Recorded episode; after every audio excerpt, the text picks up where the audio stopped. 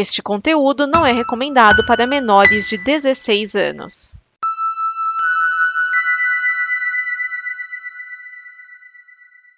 Obrigado por dar play neste programa.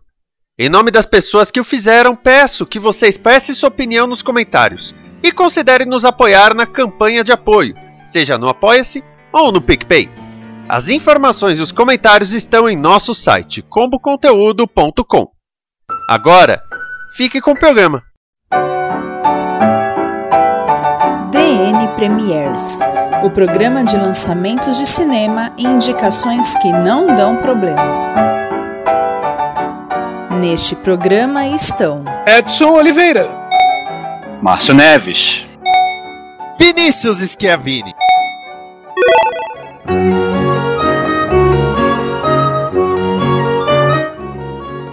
Esse é o D N Premieres, o programa que traz as estreias de cinema até você, sempre com a pesquisa balizada de Edson Oliveira. Olá, crianças. E os comentários afiados de Márcio Neves. Ah, bichos. Márcio, você tá aqui? É que eu vou um pouco baixo, Márcio. Você tá aqui com a é... gente? Você tá desanimado? Tá! Não, eu, eu tô meio que trabalhando enquanto tô gravando. Trabalha, eu tô ouvindo a voz do Lula aí no fundo, você trabalha. Olha só, no dia seis de outubro de dois mil e vinte e dois é o seguinte: se o Brasil não tivesse pegando de porrada depois do primeiro turno das eleições, nós temos Amsterdam, enquanto estamos aqui, mais que amigos Friends, que já tá concorrendo ao título de título mais bosta de filme desse ano. Morte, morte, morte, outro concorrente. E Pássaro Branco, uma história de extraordinário. Caralho, Amsterdã me parece um título ótimo agora. Ah, vamos aos filmes. Filmes, começando com Amsterdam, a direção do David O. Russell. Sim, ele dirigiu O Vencedor, o, pelo qual ele ganhou dois Oscars. Ele não, né? O filme ganhou dois Oscars. E A Trapaça, de dois mil e treze, que a maior trapaça foi esse filme ter concorrido a dez Oscars e não ganhar nenhum. No elenco nós temos Christian Bale, de novo, né? Porque ele tá nos outros dois. Margot Robbie, John David Washington. Além deles, nós temos, veja bem, Anna Taylor-Joy, Chris Rock, Michael Shannon, Michael Myers, Taylor Swift, Timothy Oliphant, É, Zou Saldanha, Remy Malek, Robert De Niro e outras pessoas espalhadas pela, pela tela. Esse, esse filme é um thriller policial que tem alguns toquezinhos de comédia, pode-se dizer. Produção norte-americana de dois mil e vinte e dois, e ele é o filme cartilha do Oscar da semana.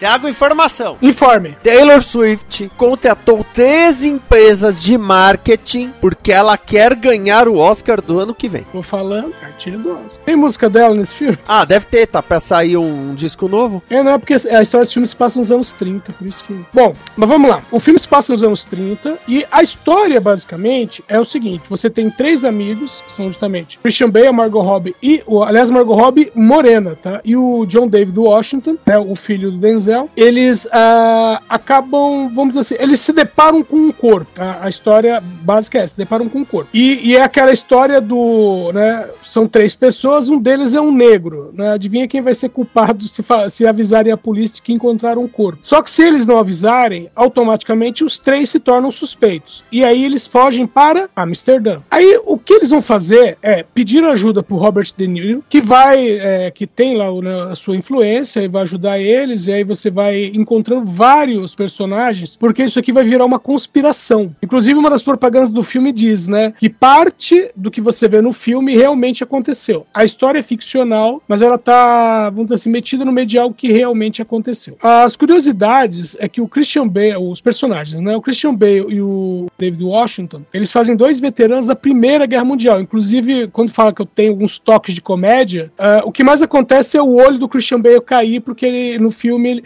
aliás, é inusitado porque assim, você vê ele, os olhos dele normais, o tempo todo. Só que de vez em quando alguma coisa acontece, ele cai no chão, alguém dá um tapão nele, alguma coisa, o olho dele cai. Mas fora isso, o olho dele tá normal. O olho cai. É, é porque ele teria um olho de vidro. Ah, só tá que o, o olho de vidro não parece de vidro em nenhum momento, a não ser quando cai. Ah, tá bom. Porque ele não é nem redondo, sabe? É, ele é um... Tipo, só a parte da frente do olho. Então quando né, acontece alguma coisa, cai, você vê aquela, aquela coisinha caindo no chão. Outra coisa interessante que é o seguinte, cada personagem desse filme tá escondendo algo. Não, então, ó, voltando um pouquinho. O Christian Bale e o David Washington, eles são veteranos, o Christian Bale tem né, é, bom, ele não tem um olho, mas ele tem outros problemas, tem traumas de guerra, o David Washington também, e eles é, passam por terapia, né? A Margot Robbie, ela é enfermeira no lugar onde eles estão. Então, e aí daí vem, né? Acabam, acabam tornando amigos e tal, e... e daí vem todo o resto. Aí, o que o interessante é, cada personagem que é apresentado, ele se apresenta,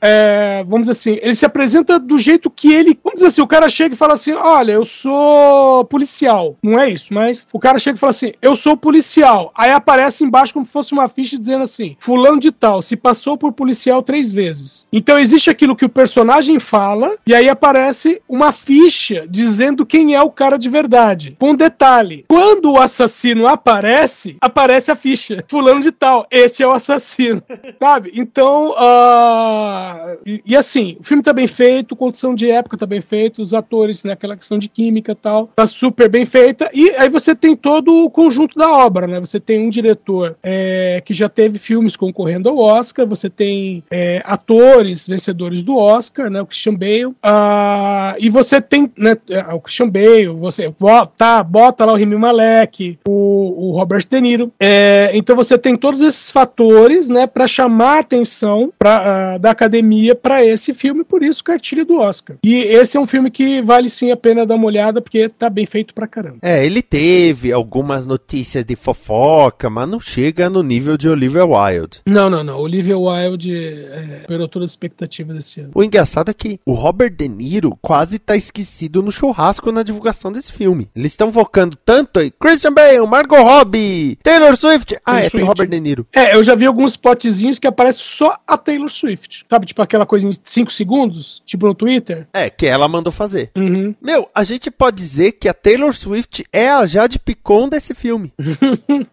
É, pode ter sido. Mas é... Com... Tô anotando a título do programa. Jade Picon de Amsterdã. Ótimo, vamos seguir. Versão brasileira Herbert Richards. Enquanto estamos aqui, a direção é da Clarissa Campolina e do Luiz uh, Preti. No elenco nós temos Graça Passou, Marcelo Souza e Silva. Esse filme é um drama, alguém disse documentário, não é, tá? Mas ele é um drama e além disso, Márcio, ele é uma das nossas categorias favoritas, que é o filme experimental.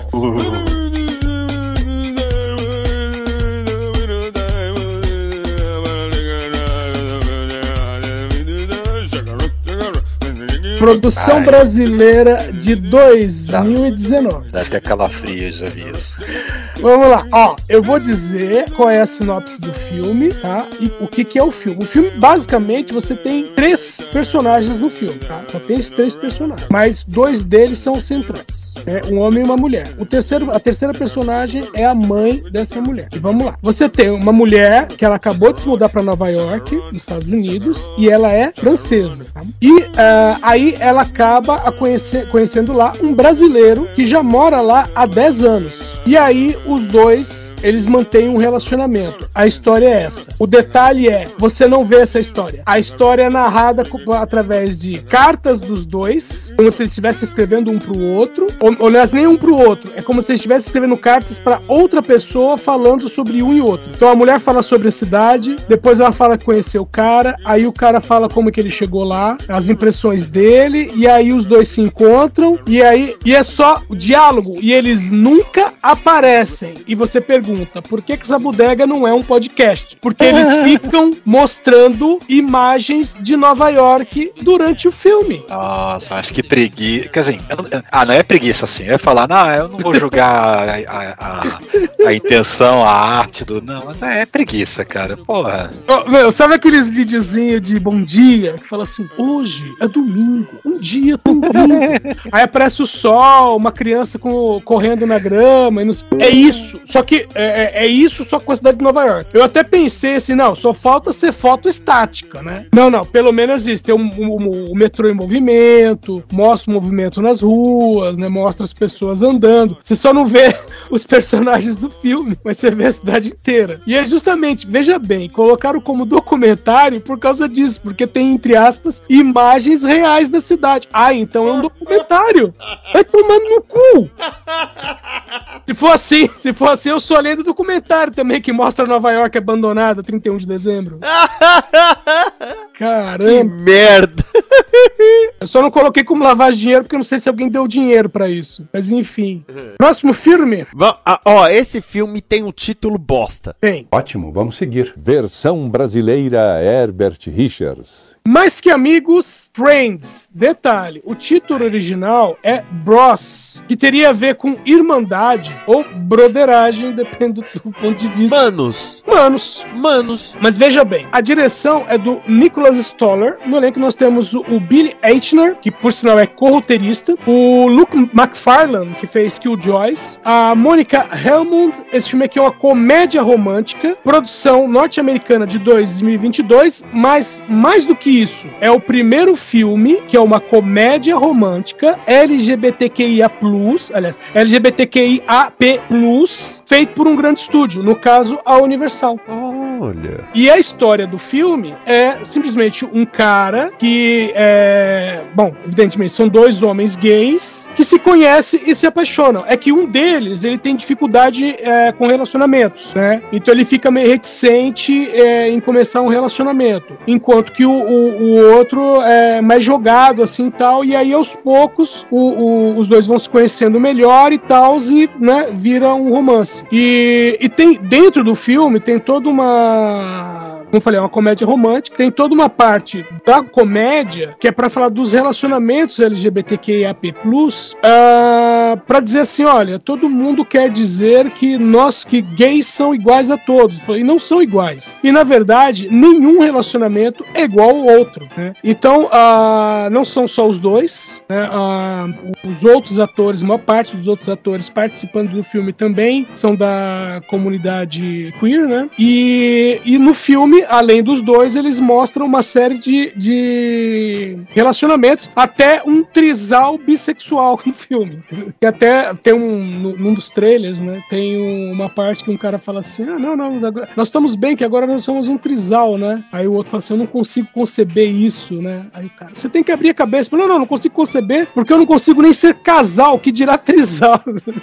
Então, mas é, tá um filme divertido, tá um... Eu não vou dizer que tá um filme leve, né? Porque a quantidade de vezes que tem, que aparecem homens pelados em série e é só pra chocar e não é zoeira, e eles falam isso durante o filme, né? Mas isso tem algum motivo? Não, é só pra chocar mesmo. É... Então, a quantidade de vezes que aparecem homens pelados, então não é bem um filme pra, é, assim, pra família inteira, né? Mas é um filme leve, né? É... E, como eu falei, justamente por ser um, um filme queer de um estúdio grande, né? Tá sendo uma boa aposta nesse nicho. Beleza? Beleza. Interessante. Posso? Ótimo, vamos seguir. Versão brasileira Herbert Richards. Próximo filme, Morte, Morte, Morte, ou Bodies, Bodies, Bodies, Bodies. Direção da Halina Hashim. No elenco nós temos Amanda Steinberg, Maya Balakova, que é a, fez a irmã do Borat, a Rachel Sennott, o Lee Pace, que fez o Ronan. Esse filme aqui é um misto de terror e suspense. Alguém disse que tem comédia? Não, ele não tem. Produção norte-americana de dois mil e vinte e dois. Mas se eu andar até a esquina, Márcio, onde é que eu encontro esse filme? Ah! Nas melhores casas do ramo.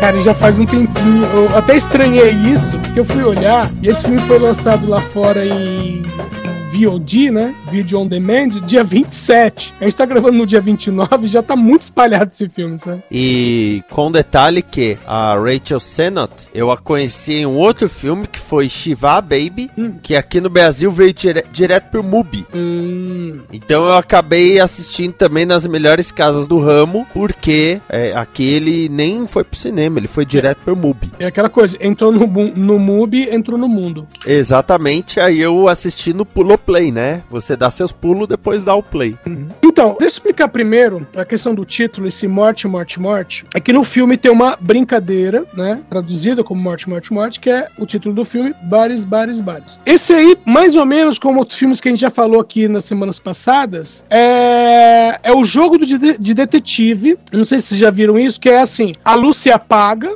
Na verdade, primeiro faz-se um sorteio, uma festa, um ambiente fechado. Faz-se uma, uma... um sorteio e você tem vários papeizinhos que estariam em branco e um deles deles tem um X ou tá escrito assassino, né? O pessoal faz o sorteio ali e o cara que... A pessoa, né? Não precisa ser o cara exatamente, mas a pessoa que pega o papel de assassino, é, uma vez que é feito o sorteio, as luzes se apagam e o assassino vai e toca em alguém. Esse alguém que ele tocar, a pessoa se deita no chão. Ela tá morta. Quando outra pessoa que não o assassino encostar na pessoa que tá morta, aí ela grita morto. Ou no filme, né? Bares, bares, bares. Morte, morte, morte. A luz acende e a pergunta é, né, tudo bem, essa pessoa tá morta, quem é o assassino? Se eles conseguirem decifrar quem é o assassino, beleza. Se não chegarem a uma conclusão, apaga-se a luz e o assassino vai matar mais uma pessoa, entendeu? Até ele ser descoberto ou ele ganhar o jogo. A Agatha Christie tem um livro chamado Convite para um Homicídio. Foi um dos primeiros livros que eu li dela. Que no livro tem essa história, né? É uma festa, vai ter uma festa de assassinato, é, todo mundo tá sabendo, e aí só quando apagam as luzes uma pessoa é morta. O único detalhe é que a pessoa que é morta, ela não era convidada da festa, mas estava lá. Bom, uh, nesse filme aqui acontece o seguinte, vamos lá, a, a sessão de merda. Você tem uh, duas, vamos dizer, duas moças, né? A,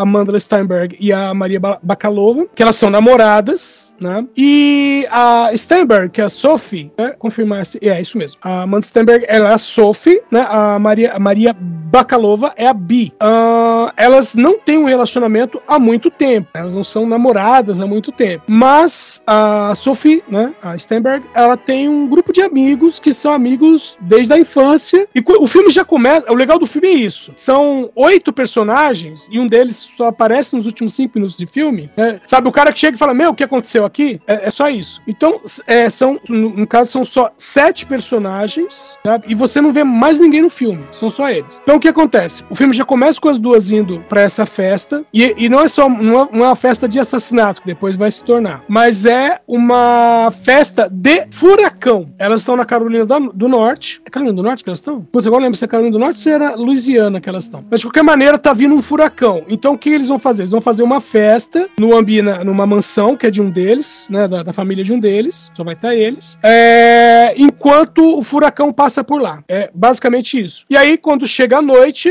né? Bebem pra caramba, usam drogas, não sei o quê. Aí alguém tem a ideia de fazer a brincadeira do morto. E aí fazem. E aí, uh, meio que não dá certo, depois dá certo de novo. E aí as coisas não estão indo bem, o pessoal meio que se separa e alguém aparece morto. E morto, garganta... morto. Morto, morto, com a garganta cortada. A partir daí, vira uma paranoia, por quê? Quem foi que matou? Quem tava onde? Sabe, vira, vira uma história de detetive. Quem tava onde? E essa paranoia vai, vai tomando conta de todo mundo e, pra completar, as luzes se apagam. Já não tem sinal de celular e as luzes se apagam. É, falta luz. Então tá todo mundo na noite escura, só dependendo da lanterna dos celulares, quando muito é, lanterna de mão, e começa a morrer um atrás do outro. E a pergunta é, quem está matando? Aí, isso é o filme. Ah, beleza, vamos acompanhar isso. Aí você vai ver as críticas. Uh, esquece, lembra quando a gente falou lá do filme do Lucas Neto, e você falou que os comentários eram tudo com, ai, ansioso, ai, ansiosa. Do Gato Galáctico. Isso, exatamente. Sim, aí,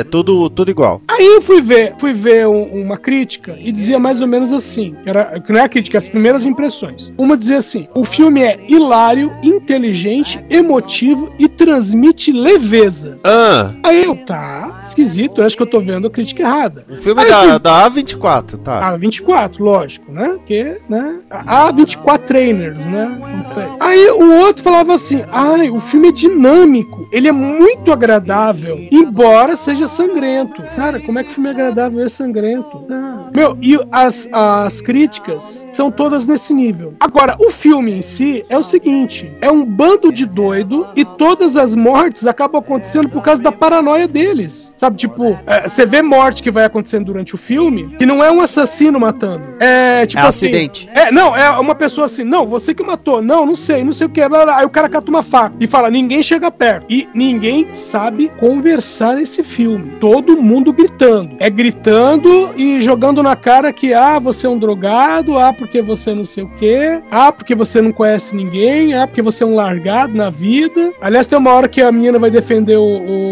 o cara que nem é namorado direito, que ela conhece há pouco mais de uma semana, e a defesa que ela faz é, a lua dele tá em Libra, por isso eu confio nele. Tá que pariu. Então, aí... Por exemplo, nessa cena mesmo que o cara pega a faca e, ah, meu Deus, não chega perto, uma das pessoas vem por trás dele e dá uma porrada na cabeça dele porque considera ele como uma ameaça porque ele tá com a faca. Só que imediatamente todas as tensões se voltam pra outra pessoa porque fala, ah, você matou ele, então é você que deve também. Meu, e é nesse nível. Então assim, pra quem gosta, o filme não é exatamente um slasher, né? Mas pra quem gosta de filme que vai morrendo todo mundo um por um, beleza, tranquilo, é uma ótima diversão. E você fica feliz porque eles estão morrendo? Sim, você... Não, o detalhe é esse. Você fica muito feliz quando essas pessoas morrem. Isso. Porque a, a primeira morte acontece com cerca de meia hora. E você já queria que todo mundo tivesse morrendo. Mas, putz, pode cair um raio nessa casa. Meu, porque todo mundo é insuportável. Meu, tem uma personagem que é... é porque, assim, o pessoal lá é rico. A, un, a única, entre aspas, que não é rica é essa, que é a Maria Bakalova, né? A Bi. Porque, é, entre aspas, ela é a personagem de fora. Você tá conhecendo agora e você acompanha o filme através dela, né? Mas os outros outros, aí fica aquela coisa, ai, porque somos ricos, mas fulano é ainda mais rico. Aí uma fala assim, ai não, porque eu tive uma infância de pobreza. Aí a outra, mina, seus pais são professores universitários. Ela, ai, mas eles são professores de universidades comunitárias. Sabe, é nesse nível, aí você fala, não, morre, morre, morre, morre, morre. E o filme é esse, você gosta de ver pessoas, tipo assim, é, é Jason, Jason vai pra Nova York, sabe, você quer ver todo mundo morrer? Então, é nesse nível. Fred versus Jason. Fred versus Jason. Bom, qualquer filme do Jason, eu torço pro Jason. Ótimo, vamos seguir. Versão brasileira, Herbert Richards. Pássaro Branco, uma história de extraordinário. A direção do Mark Foster, sim. Quanto a Nova Solace, Última Ceia, Em Busca da Terra do Nunca, Caçador de Pipas, Guerra Mundial Z, Christopher Robin. Ufa. No elenco nós temos Bryce Gischer, Gillian Anderson, Helen Mirren. Esse filme aqui é um drama, produção do Reino Unido, de dois mil e vinte e dois. Vamos voltar um pouquinho no tempo para explicar o porquê desse título esquisito, né? Porque eu, eu olhei e falei, meu, escreveram errado, né? Uma história de extraordinário, né? Aí eu tenho que perguntar, vocês lembram de um filme chamado Extraordinário, de dois mil e dezessete? É um menino que tem um, um problema na face? Isso, exatamente. Isso, aí, ele, aí tem as cenas do trailer, ele andando pra lá e pra cima, baixo astronauta. Isso, exatamente, que ele não mostra o rosto. E no filme, né, a história do filme é justamente o, os pais, né, que são o Owen Wilson e a Julia Roberts, é, levando ele pra escola pra, ter, pra que ele tenha, vamos dizer, uma vida normal, né? Ou tente ter. E esse filme, né, o Extraordinário, é baseado num livro, né? Que é do, da, da, da R J Palácio, que é aquele truquezinho, né? Você vê alguém chamado R J Palácio e você pensa que é um cara, né? E na verdade, na verdade é Raquel Jaramillo Palácio. Bom, aí, bom, Extraordinário, ok. Acabou a história, você conheceu lá o, o, o Og, né? Que é o um menininho e tal, a questão da doença, foi toda mostrada, beleza. Aí, houve uma continuação, também escrita pela R J Palácio, né? Que chama justamente White Bird, ou Pássaro Branco. Aí você fala assim, é uma continuação? Cara, veja bem, olha o rocambole. Em Extraordinário, tem um personagem, um menino, que é o Julian, que faz bullying com o, personal, com o personagem do Jacob Tremblay, né? Que é justamente o menino que tem o problema. Então você tem o personagem que faz bullying. Você tem o bife da história do, do Extraordinário. Esse pássaro... Bom, no final do, do, do primeiro filme, esse, esse moleque é expulso da escola, justamente por causa do bullying. No começo de Pássaro Branco, esse moleque está no novo colégio. E a avó dele vem e pergunta, e aí, como é que tá no colégio? Ah, é difícil, né? Eu tive que mudar de colégio. Ela, não, você não teve que mudar. Você foi expulso, seu filho da puta. E aí o moleque, ah, porque não sei o que, blá, blá, blá. E aí ela, ela vai mostrar pra ele que que ser um bullying não é a melhor coisa do mundo. E aí ela conta, ela é a avó dele, ela é francesa, ela conta a história dela que se passa na França durante a ocupação nazista. E essa é a história do filme. Caralho! Ele, ele é a Branca de Neve e o Caçador lá, não, qual é que é o outro? a, a Rainha, Rainha do Gelo e o Caçador do, do Extraordinário. É. Caralho, que volta que deram. Porque aí ela, né, era criança na França, judia, né, Uh, tinha a questão dos nazistas, o... aí ela tem o menino que também era judeu e tinha um problema nas pernas, esse menino acaba ajudando ela, né? Um protege o outro, e essa é a história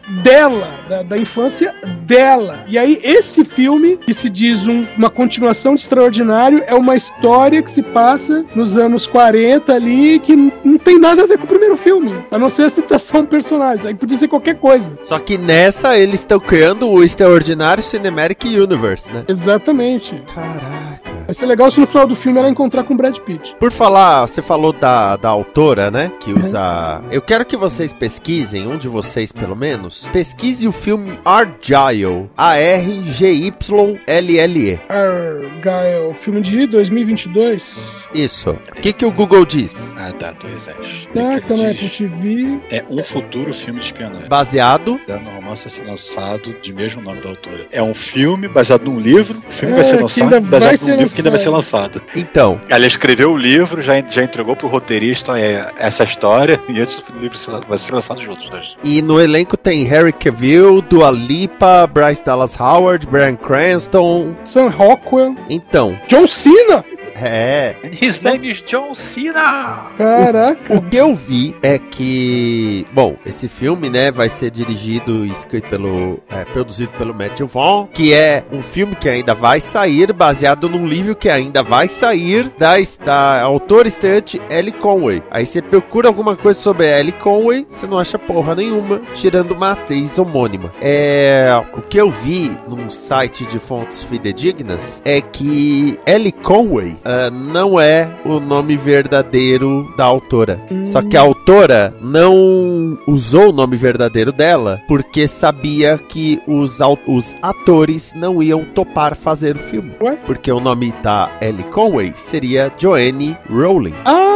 Ah, ah. Outro pseudônimo. Porque ela criou aquele pseudônimo masculino que logo descobriram e até agora ela não vendeu os direitos pra virar filme nem virar série porque ninguém quer fazer por causa Pera... das polêmicas. Peraí, mas vera, vera, vamos lá. Não é que logo descobriram. Ela escreveu um livro com pseudônimo masculino e a bodega não decolou. Aí precisou divulgar. Aí precisou divulgar que, ah, sou eu disfarçada. Ah, aí todo mundo comprou. É uma bosta? Continua sendo uma bosta, mas o pessoal comprou. Então, mas aí ninguém quer produzir porque queira ou não, ela tem falado várias caquinhas, né? Então agora estão com esse Argylle, estão falando que a Ellie Conway, na verdade, é ela, mas não tá divulgando porque é, senão... por causa que já vão fazer um filme de uma autora que tá publicando seu primeiro livro, tá bom. É, e você vê que tem um monte de nome grande. Sim. Tem um monte de nome grande pra fazer a adaptação de um livro que ainda vai ser lançado, é o primeiro livro dessa autora. Ah. Pô, eu só vi coisa assim quando, por exemplo, fez aquele Divergente. Sim. Que ela ainda tava escrevendo e tudo mais. É, mas aí os caras meio que se atropelaram porque toda a trama Foram... juvenil tava virando filme. Foi e... na onda. Foi na onda. Crepúsculo. Não, cre... nem Crepúsculo, eu diria. Crepúsculo. Mas o. Ah, acho que foi mais do, do, do que veio depois lá, os Jogos Vorazes. Sim, é, é também. É, sim, mas é que assim. É... A, gente teve, a gente teve Harry Potter, Crepúsculo. E aí os caras começaram meio que catar tudo quanto era a trama juvenil, assim, né? Juvenil com fantasia. E o pessoal tá com. Então tá, tá virando filme, série, o que desce. E aí o... Pô, eu vi um desses no, aer... no avião uma vez, aquele do, do labirinto, esqueci o nome. Maze, Maze Runner. Maze Runner, esse. Eu só vi o primeiro até hoje. Eu vi só o primeiro também. É, cara, o primeiro é ok. Não cara, deu mas... vontade de ver o segundo e muito menos o terceiro. Mas, mas é uma bosta quando você vê que tá, tem tudo aquilo, ah, o labirinto, ah, não sei o que, né? Aí no final alguém fala, não, é porque tem uma doença que se espalhou e vocês estão aqui no labirinto pra desenvolver... Dá a impressão que é isso, nem sei se é isso mesmo. Porque o cérebro de vocês é, atiçado pelo labirinto vai gerar um não sei o que que, vai, que pode ser acudo, faz um...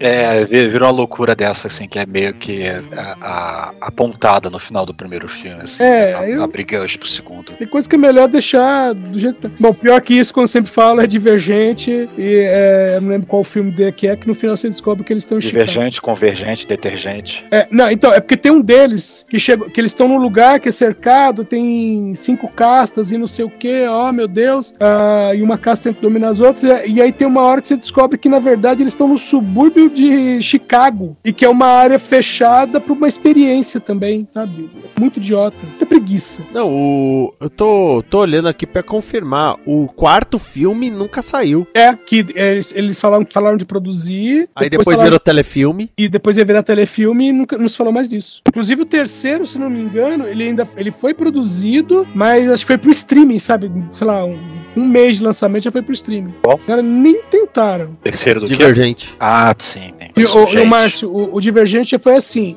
a menina, ela tava escrevendo, acho que ela escreveu um capítulo e colocou num site da internet. E aí o estúdio já entrou em contato com ela, né, o Caça-Talentos lá, entrou em contato com ela oferecendo cinco milhões pelos direitos do livro. Ela não tinha terminado o livro. E ela falou, lógico, leva, carrega, cata pra você. E aí falaram o seguinte, ah, o, o roteirista do filme vai escrever em paralelo com a escrita do livro. O cara chegava pra ela e perguntava, perguntou assim, uma das primeiras perguntas, é, são cinco castas, estas castas se conversam? Aí ela fala, eu não tinha pensado nisso. E aí o roteirista falou, então eles têm que ter um, um local comum onde eles se conversam. E aí ela colocou o livro. Ou seja, a menina escreveu um capítulo, o roteirista escreveu o resto do livro. E ela ganhou cinco milhões por isso. Caralho, eu tava ah, bom, vendo aqui. É, é, argumento, ganhou pelo argumento. É, é, o Divergente são três livros. Na verdade são quatro, mas eu explico. Que é Divergent, Insurgent, Allegiant e saiu um chamado For, que na verdade são contos. Então, na verdade, terminando Allegiant, tá? Eu não sei como esses títulos ficaram em português e não me importa. Divergente, Insurgente, Convergente. Convergente, Allegiant. Isso. É, é, é, ok. É, quebra o galho. Uh, o primeiro é dois mil e catorze, o segundo é dois mil e quinze. O terceiro livro, eles dividiram em duas partes, que primeiro anunciaram como Allegiant parte um e parte dois. Só que depois, eles decidiram que o Allegiant parte um ia se chamar Allegiant e o parte dois ia se chamar Ascendant, né? O Ascendente. Aí, beleza? Fizeram a parte um, lançaram a parte um. Aí eles fizeram a parte dois, é, assim, planejaram a parte dois, não filmaram e terminou, tipo, a, a saga Divergente no cinema termina no meio do terceiro livro. É como se, sei lá, Harry Potter lançasse Relíquias da, po- da Morte e não lançasse Relíquias da Morte parte dois. Entendi. Ele, só que tem um detalhe, os dois Relíquias da Morte foram filmados juntos. Uhum. Caraca. Aí anunciaram que ia virar um, é, série, aí a, Sha- a Shailene Woodley foi a primeira a falar, mas eu não assinei pra série. Caralho, só perde pro Cidade do, do Instrumentos Mortais, The Mortal Instruments, City of Bones, é, que o filme ainda Plus. Tava no cinema e eles an- anunciaram a série. Eu, eu lembro vagamente disso. Ele é uma série de seis livros, é aí ele lançou o filme, Cidade dos Ossos, que tem a Lily, peraí, Collins. Tava tentando lembrar o nome do Phil Collins. Aí o filme tava no cinema, eles já anunciaram que ia rolar a série. Aí a série Shadowhunters. Eu tenho uma aluna que é muito fã dos livros, ela odeia Shadowhunters, porque cagaram tudo. A é série teve acho que três temporadas, aí eles, quando acabou é, a da série... Netflix, isso, né? É, quando acabou a série em dois mil e dezenove, eles falaram, não, agora nós vamos fazer os livros em filmes. Todo mundo fala, ô, oh, porra, define. Bom. Assista sem medo. Nós vimos e você deve ver também. Assista Sem Medo é o quadro em que cada um de nós indica um filme para assistir no conforto do seu lar. E eu quero trazer um filme de mil novecentos e noventa e cinco, é um documentário. Vocês sabem, Márcio e Edson, quem são os nove anciãos? Anciãos? É, o Nine Old Men. Anciões? Não. Tem uma vaga... Depende hum, do Tolkien. Sobre o... hum? É, que perguntou se não é anciões. Eu falei, depende do Tolkien. Ah, depende é, do Tolkien. Esse... é, os anãos. Os anãos. Ai, ai. É... Eu... O, o, o termo me é familiar, mas eu não lembro agora exatamente. Tem algo a ver com produtores de cinema, se não me engano. Então, os Nine Old Men são Milt Kahl, Mark Davis, Frank Thomas, Eric Larson, Ollie Johnston, Woolley Heiterman, Les Clark, Ward Kimball e John Lansbury. Esses são os nove velhos porque eles foram os primeiros chefes de animação da Disney. Ah, eles são os caras que trabalharam em Branca de Neve e os Sete Anões, por exemplo. E aí o que que aconteceu? Eles eram os nove primeiros, os nove principais, e conforme a Disney foi aumentando, eles foram se tornando chefes de projetos, tá? Então, de mil novecentos e noventa e cinco, escrito e dirigido por Theodore Thomas, no elenco nós temos Frank Thomas e Ollie Johnston. Eu estou falando de Frank and Ollie, não é Canoli, tá? Frank and Ollie. É bom? Que é um documentário feito pelo filho do Frank Thomas sobre o Frank Thomas e o Ollie Johnston, que são dois dos nove velhos. E o que que eles fizeram? O Ollie Johnston entrou na Disney em mil novecentos e trinta e cinco. Ele trabalhou em Peter Pan, Cinderela, Robin Hood, e ele era muito bom principalmente para criar vilões. Já o Frank Thomas entrou na Disney em trinta e quatro. Ele trabalhou em Cinderela, Peter Pan, Alice no País das Maravilhas, além, é claro, né, do Branca de Neve e os Sete Anões, que todos eles trabalharam. separaram. Só que tem um detalhe, o Frank e o Ollie eram melhores amigos. Então, o documentário, que é super leve, ele tem uma hora e meia de duração e ele é super leve, ele mostra o Frank Thomas e o Ollie Johnston falando das vidas deles, do começo de cada um, até quando eles entraram na Disney, quando eles se conheceram, como era o departamento de animação da Disney, como foi passar pela Segunda Guerra, né? Eles trabalharam em Pinóquio, trabalharam em Fantasia, O Livro da Selva. Então, uh, uh, to, tudo isso. E na época, os dois estavam vivos. Então, os dois falam no filme, né? O Frank Thomas faleceu em dois mil e quatro e o Ollie Johnston faleceu em dois mil e oito. Então, eles estavam bem vivos. Eles contam várias coisas no filme. O, o produtor, diretor do filme, que é o Theodore Thomas, ele depois fez um outro documentário chamado Growing Up with Nine Old Men, que tá no D V D da edição de diamante do Peter Pan. Porque, queira ou não, era tudo como se fossem os tios dele, né? Esses caras, eles se juntavam pra fazer churrasco, pra conversar, né? As famílias se conheciam. Mas ele fez esse primeiro filme mostrando o pai dele e o melhor amigo do pai dele. E é super bacana, super leve, divertido. E eu adoro como a, a Disney tem uma reverência aos, aos primeiros, aos que começaram a empresa além do Walt Disney. É claro que eles falam muito do Walt Disney o tempo todo, mas eles falam muito dos outros. Por exemplo, é, tem um programa no Disney Plus que é Por Dentro da Disney. E eles chamaram um cara que trabalhou em Aladdin. E eles iam lançar umas gravuras especiais de Aladdin para comemorar, acho que vinte e cinco anos ou trinta anos da animação. Eles iam começar esse trabalho. Eles chamaram ele para refazer as artes para essas gravuras especiais. Porque ele foi o animador e o artista conceitual do Aladdin. Então não é, ah, vamos chamar um cara pra fazer um trabalho igual. Não, vamos chamar ele. Ah, o Alice no País das Maravilhas fez cinquenta anos. Então vamos chamar os animadores, que ainda estiverem vivos, de Alice no País das Maravilhas, para assistir de novo a animação em um evento especial, que, por exemplo, vai ter cupcakes temáticos do desenho. Então eles sempre estão lembrando, reverenciando os primeiros, né? Os, como eu falei, Nine Old Men, mas também é, é, os que vieram depois. Frank and Ollie é super leve, super divertido, super de boinha e tá no Disney Plus. Que, aliás, se você quer saber coisa da história da Disney, o Disney Plus tem milhões de coisas. Márcio Neves. Pois bem, pois bem. Eu vou falar de um filme que a minha esposa sugeriu da gente ver, que alguém comentou com ela. Ah, tem, esse, tem essa história aqui, então isso aqui, você quer ver? Ah, tá, vamos ver. Quando eu comecei a... Busquei por ele, ah, eu já ouvi falar desse filme. Quase vi esse filme na época, mas eu não acabei não vendo. Ficou assim... Depois eu vejo, depois eu vejo, já acabei esquecendo que ele existia, né?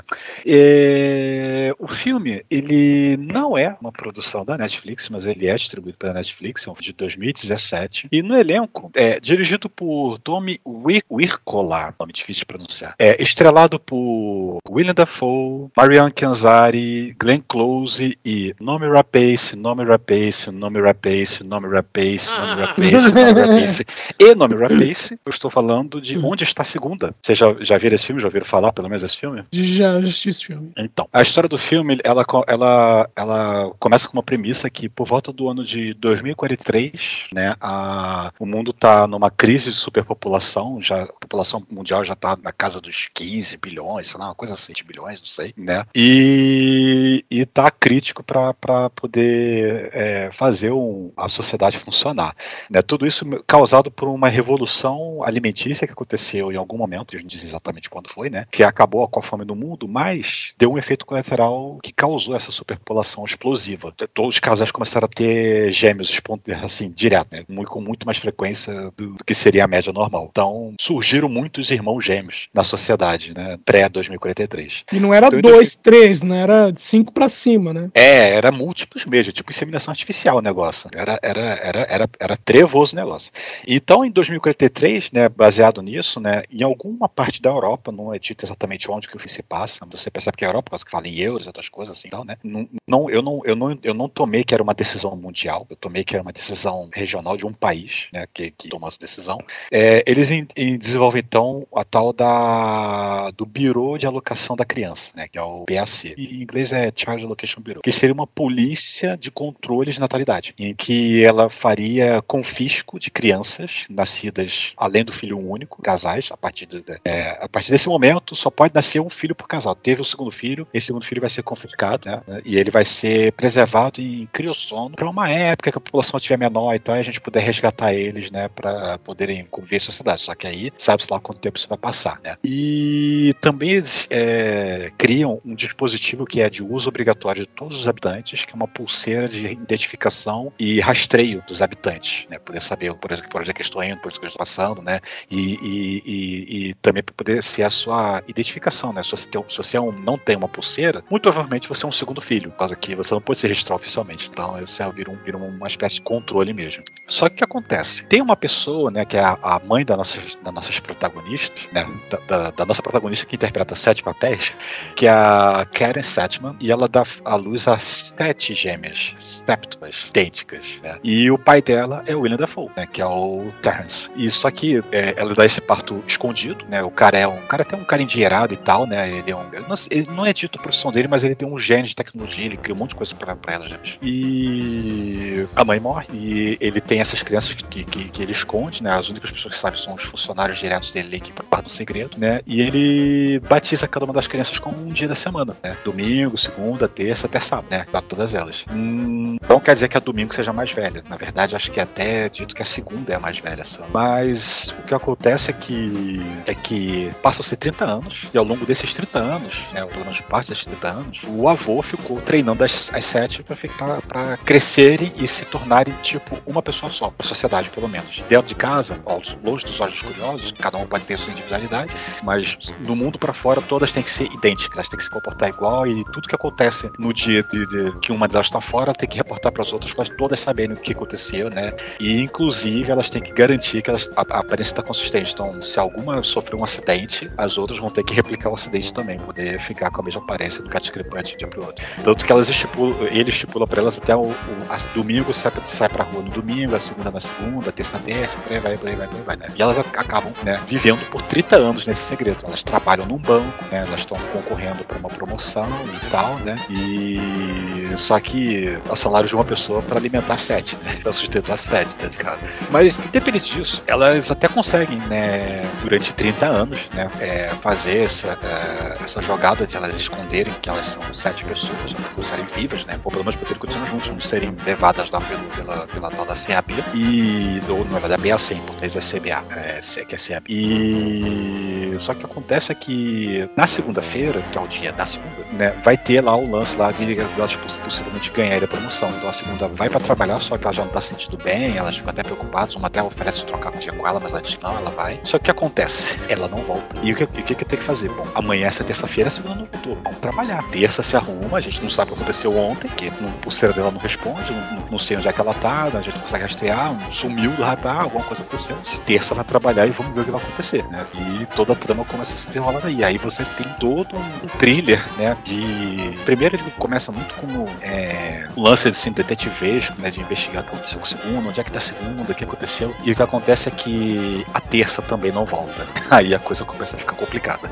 Aí os bichos começam a pegar de uma certa forma, que aí o, o só ladeira abaixo. É um filme bem interessante, bem interessante. E ele tem umas cenas assim um tanto cruéis. Eu, ai, dá, dá até dó, né? Teve até um momento que eu perguntei, eu, eu me perguntei se a atriz tinha aquele defeito físico. Não, não tinha. Era efeito, era efeito, era, era efeito visual. Não tinha aquele defeito físico. Por causa que era muito convincente, muito convincente. Enfim, é um filme bem bacana, né? O elenco tá muito bom, pô. A Rapace fazendo sete papéis diferentes, todas elas completamente diferentes em personalidade uma das outras, e ela faz todas as sete assim, de uma forma espetacular que você não... Cara, é, é como se fossem sete atrizes fazendo sete papéis diferentes. Você, você consegue até identificar qual é qual é qual quando elas estão é, disfarçadas da identidade pública delas. Mas cada uma das dentro de casa, uma tem cabelo curto, outra tem cabelo ruivo, outra é loura, outra usa pizza aqui, mas quando elas vão sair, elas têm até um mecanismo lá que o avô criou pra elas, que é um espelho que a, a, analisa o rosto delas, né, pra ver o, quais são as discrepâncias que a, a que vai sair no dia seguinte tem em relação a que chegou no dia anterior. Ah, tem um hematoma aqui, tem uma olheira ali, não sei o que, né, e tem que fazer maquiagem aqui, bota a peruca, disfarça tudo, né, poder ficar igual a como a outra estava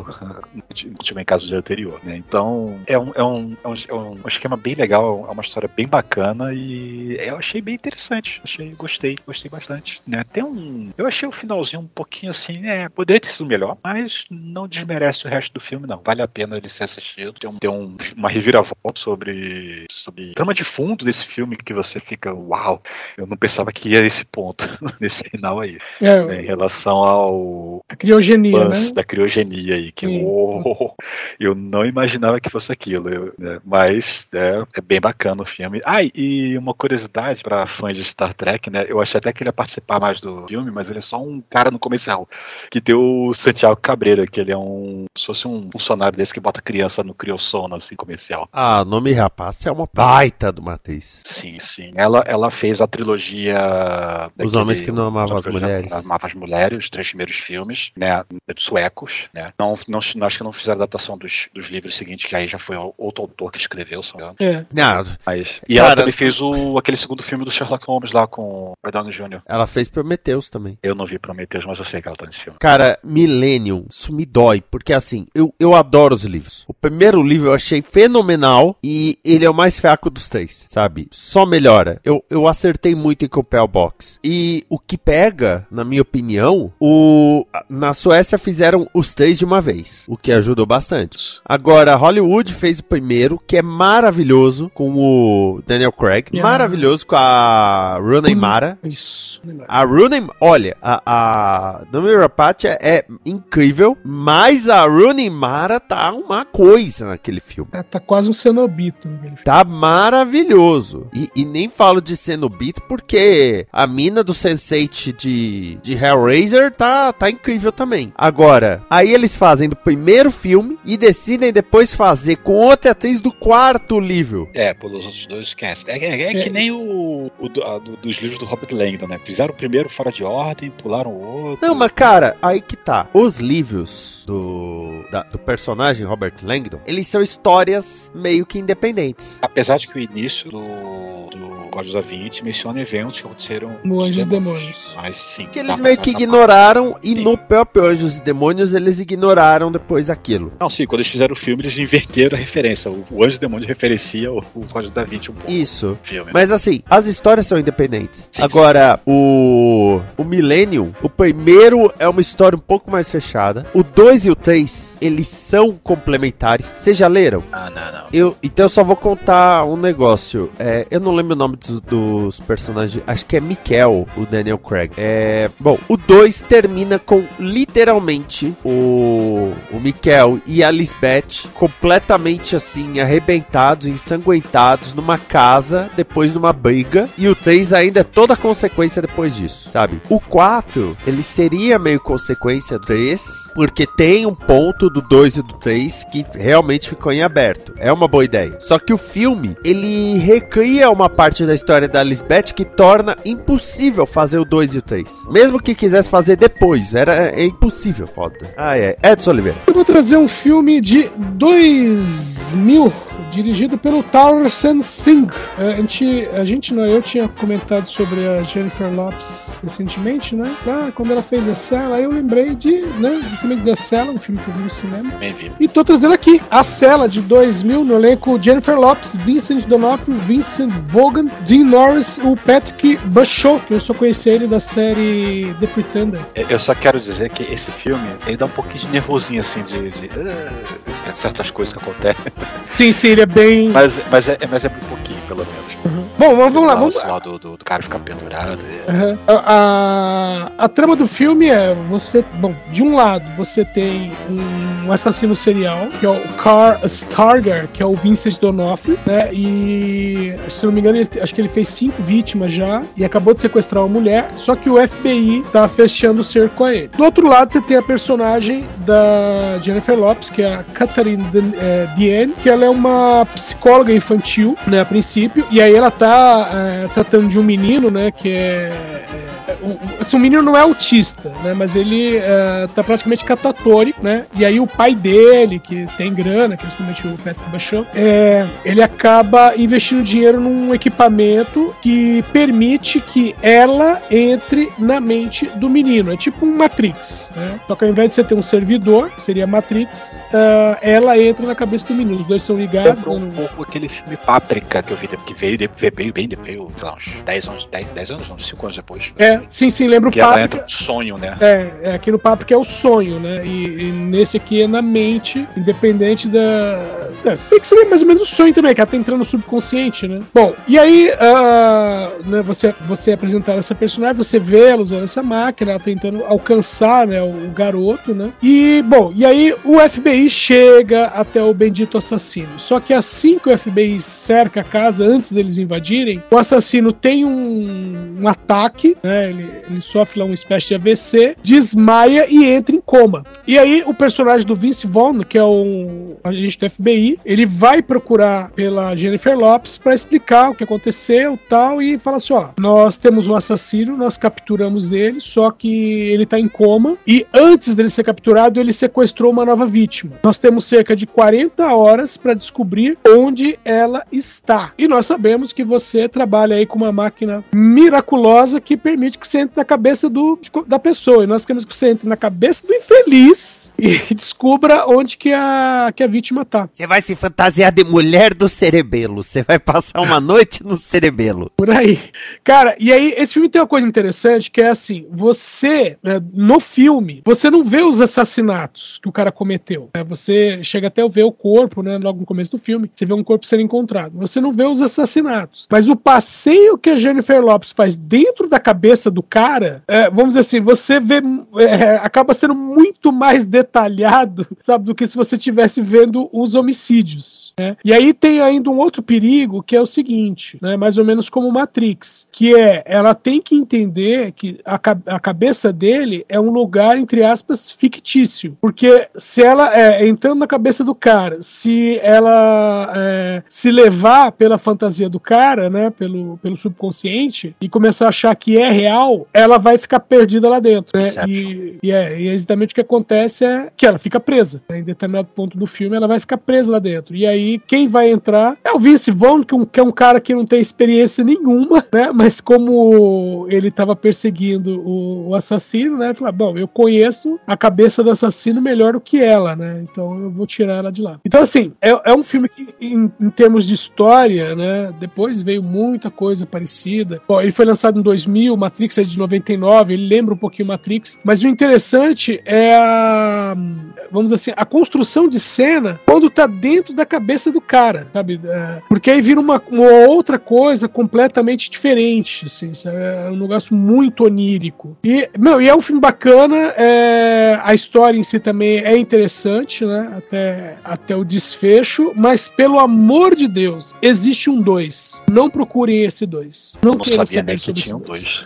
Cara, eu, eu fui ver uma vez e falei, como assim a cela dois? E é tenebroso de uma vez. Chris Bruno, Tess Santiago, Frank Whaley, nunca ouvi falar. O lance do, desse, que eu falei que esse filme dá assim um nervosinho, depende do, do, da, do a tolerância, o grau de tolerância, é por causa que esse personagem do Vincent D'Onofrio, ele é meio masoquista, então ele faz certas coisas que você fica... É, ele tem aquela coisa de se pendurar, né, tem aqueles ganchos é, pelo corpo, né, e aí ele fica suspenso, durante uma, não sei como é que tá hoje, mas durante uma época que foi moda, é, o S B T, acho, não sei se outro canal também fez, chegou a fazer matéria sobre isso na época, mas é É, é agressivo, assim, quando você vê. E até a pessoa fala assim, ai não, é super legal, porque o peso fica distribuído quando você é puxado, né? Porque o cara tem... Viu? O cara botou gancho nos braços, no, nas costas, na perna, várias partes da perna. Mamilos. Não, mamilo não, peraí, pelas costas. Porque tá do outro lado. Não, não vou avacalhar também, no cu. Aí, eu, aí o cara é pendurado. Aí fala, ai não, é super legal. Só que quando o cara desce, você vê aquele monte de, de sangue, sabe? Escorrendo no cara. Não é divertido. Deus me livre.